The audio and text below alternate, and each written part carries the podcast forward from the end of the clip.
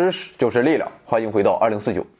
催眠术，作为一种古老的医术，或是巫术，甚至是某种娱乐方式，有着极为悠久的历史。在很早以前，人们就对它有所了解，并进行了初步探索。不过，人类对催眠术真正的研究却起步较晚。现代意义上的催眠术可以追溯到十八世纪。当时啊，一位名叫麦斯麦的德国医生发现，他可以通过一些复杂的触摸病人身体的方法来治疗疾病。后来，他提出了一套神秘的动物磁力理论，按现在的理解，就是一种暗示力。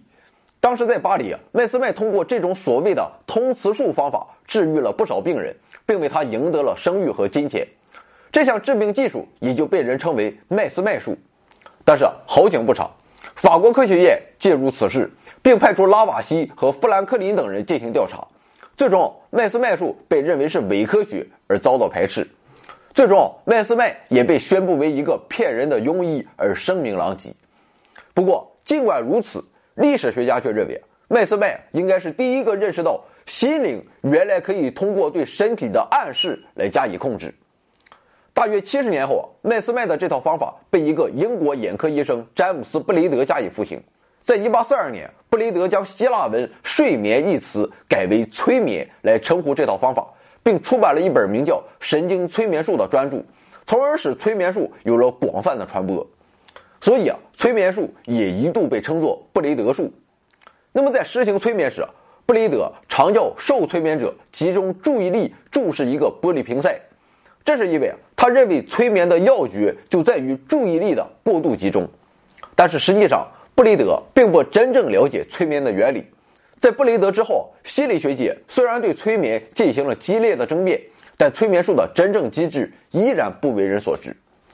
在这种懵懂无知的状态下，催眠术一度被巫师和魔术师们所滥用。特别是魔术师在舞台表演时，常利用催眠方法来驱动观众中的一员做出滑稽的表演，以此来博得台下的哄堂大笑。但是在医学领域，医生们似乎并没有把这种技术当作是闹剧。十九世纪在印度，医生们成功的利用催眠术来麻醉病人做手术，甚至用来截肢。那么这种方法一直延续到了乙醚的发明。后来，随着麻醉药物的出现，利用催眠来麻醉就显得多余了，这使得医生们逐渐放弃了催眠术。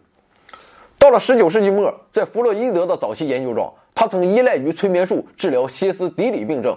也正是一系列关于歇斯底里的实验，使弗洛伊德确信人实际上是知道一些他本人一开始以为自己并不知道的东西的。这也是他后来理论的一个出发点。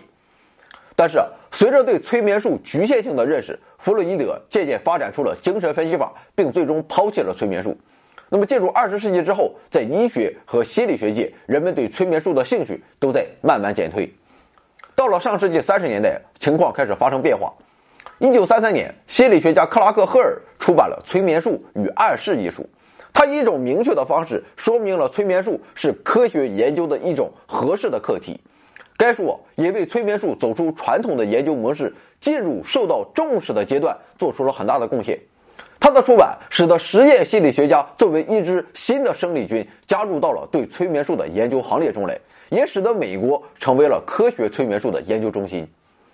那么，进入二十一世纪之后，神经科学获得了长足发展，使得科学家们得以运用脑科学研究的一些最新手段对催眠进行研究，并进一步加深了对催眠的认识。美国斯坦福大学医院的精神医师戴维斯皮格发现，不同的人受到催眠影响的效果是不一样的。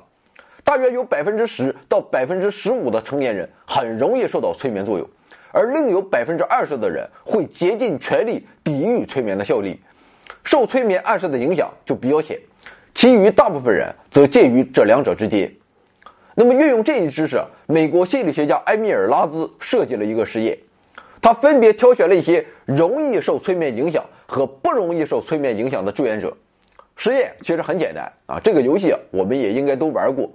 电脑屏幕上会出现一个具有四种颜色之一的英文单词，而志愿者则需要按照单词的颜色按一下相应匹配的按钮。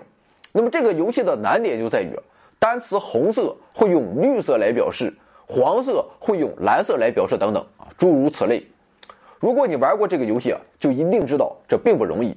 因为阅读是一种几乎根深蒂固的本能，所以啊，要想获得好的成绩，就要克服心理上的惯性，将绿色的红色字准确的与绿色按钮匹配起来，而不是机械的去按红色按钮。正常人一般都需要一段时间的训练。那么，这种心理上的惯性被称为斯特鲁普效应。十八位志愿者来到了拉兹的实验室，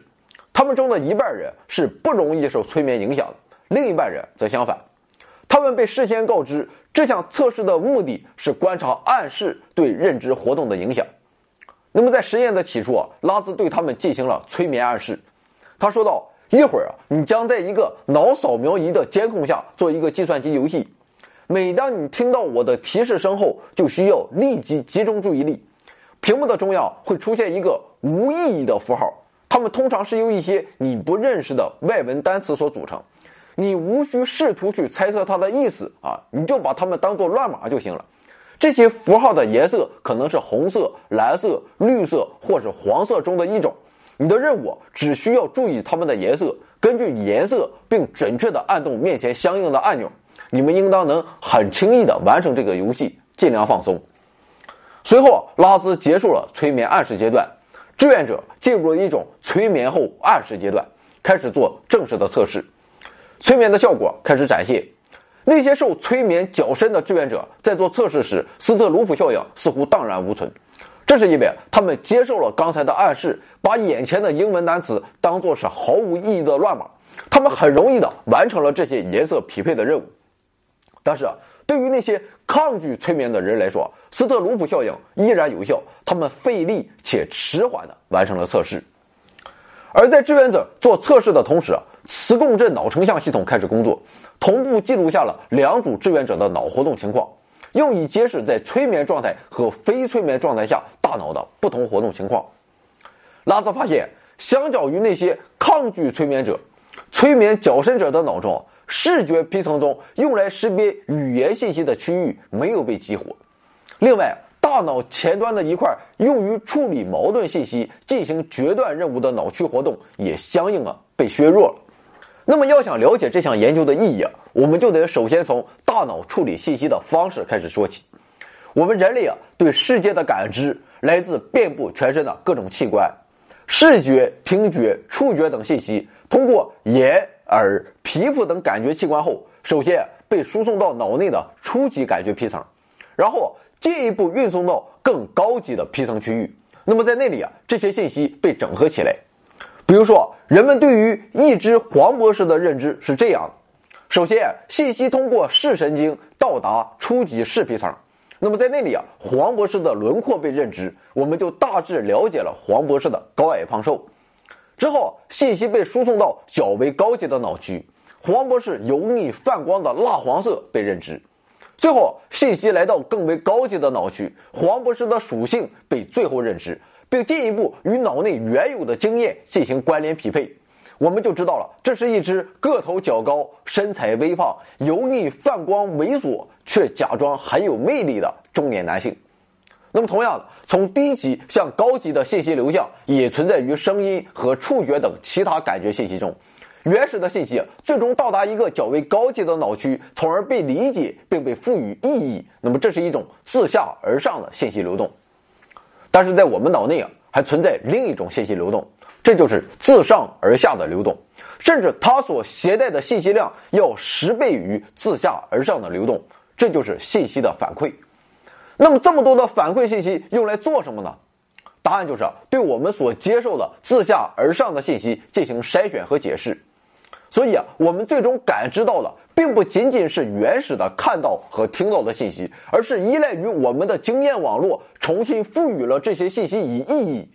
一句话就是：自上而下的信息是地位最高、说一不二的帝王，它能赋予感知到的信息以意义；而反馈信息过于强大的话，它甚至可以推翻来自底层的原始信息，并赋予其新的意义。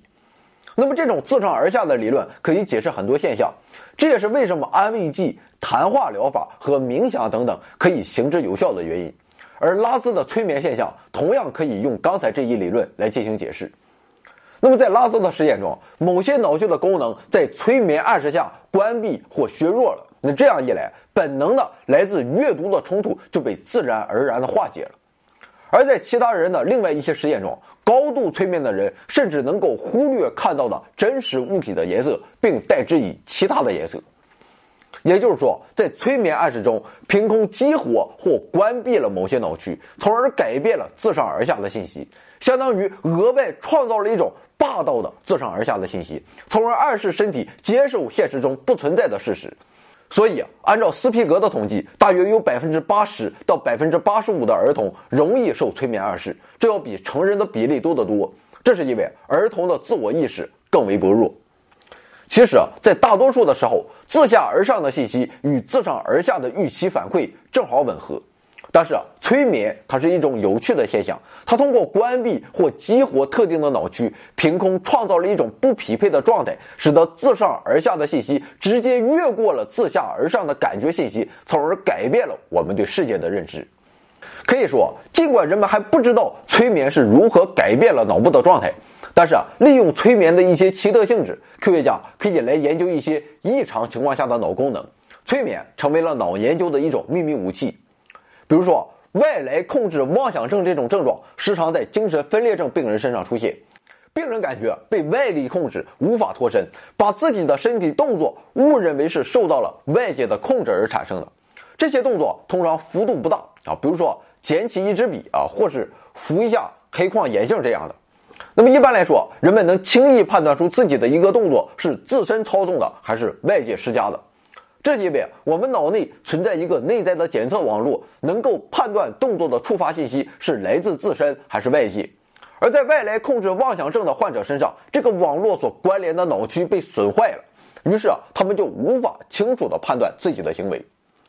催眠则可以在正常人身上创造出类似的状态，人们称之为观念运动。也就是人在受到催眠暗示时，会认为自己的行动并不是受自己控制，而是有一个外来的力量在驱动着。一个典型的例子就是在受到催眠暗示时，受催眠者的手臂常常会不由自主地抬起来，就好像手腕上系了一个氢气球一样。事实上，对他们来说，仿佛就是如此。尽管确实没有外力去让他们这样做。但受催眠者却坚信他们手臂的上下运动是不由自主的，不受自己控制，甚至还真有人相信有个氢气球让他们这样子。二零零三年，英国伦敦大学医学院的科学家发表了一篇论文，他们试图通过催眠所制造的观念运动状态来研究外来控制妄想症的机制。研究者让受催眠的志愿者分成三组，一组是主动运动组，也就是志愿者。在催眠暗示时，被要求主动移动他们的手臂。第二组是被动运动组，志愿者的手臂被一个滑轮装置控制着移动。最后一组叫迷惑被动运动组，志愿者被告知他们的手臂被系在滑轮装置上是被动移动的，而事实上滑轮并没有动，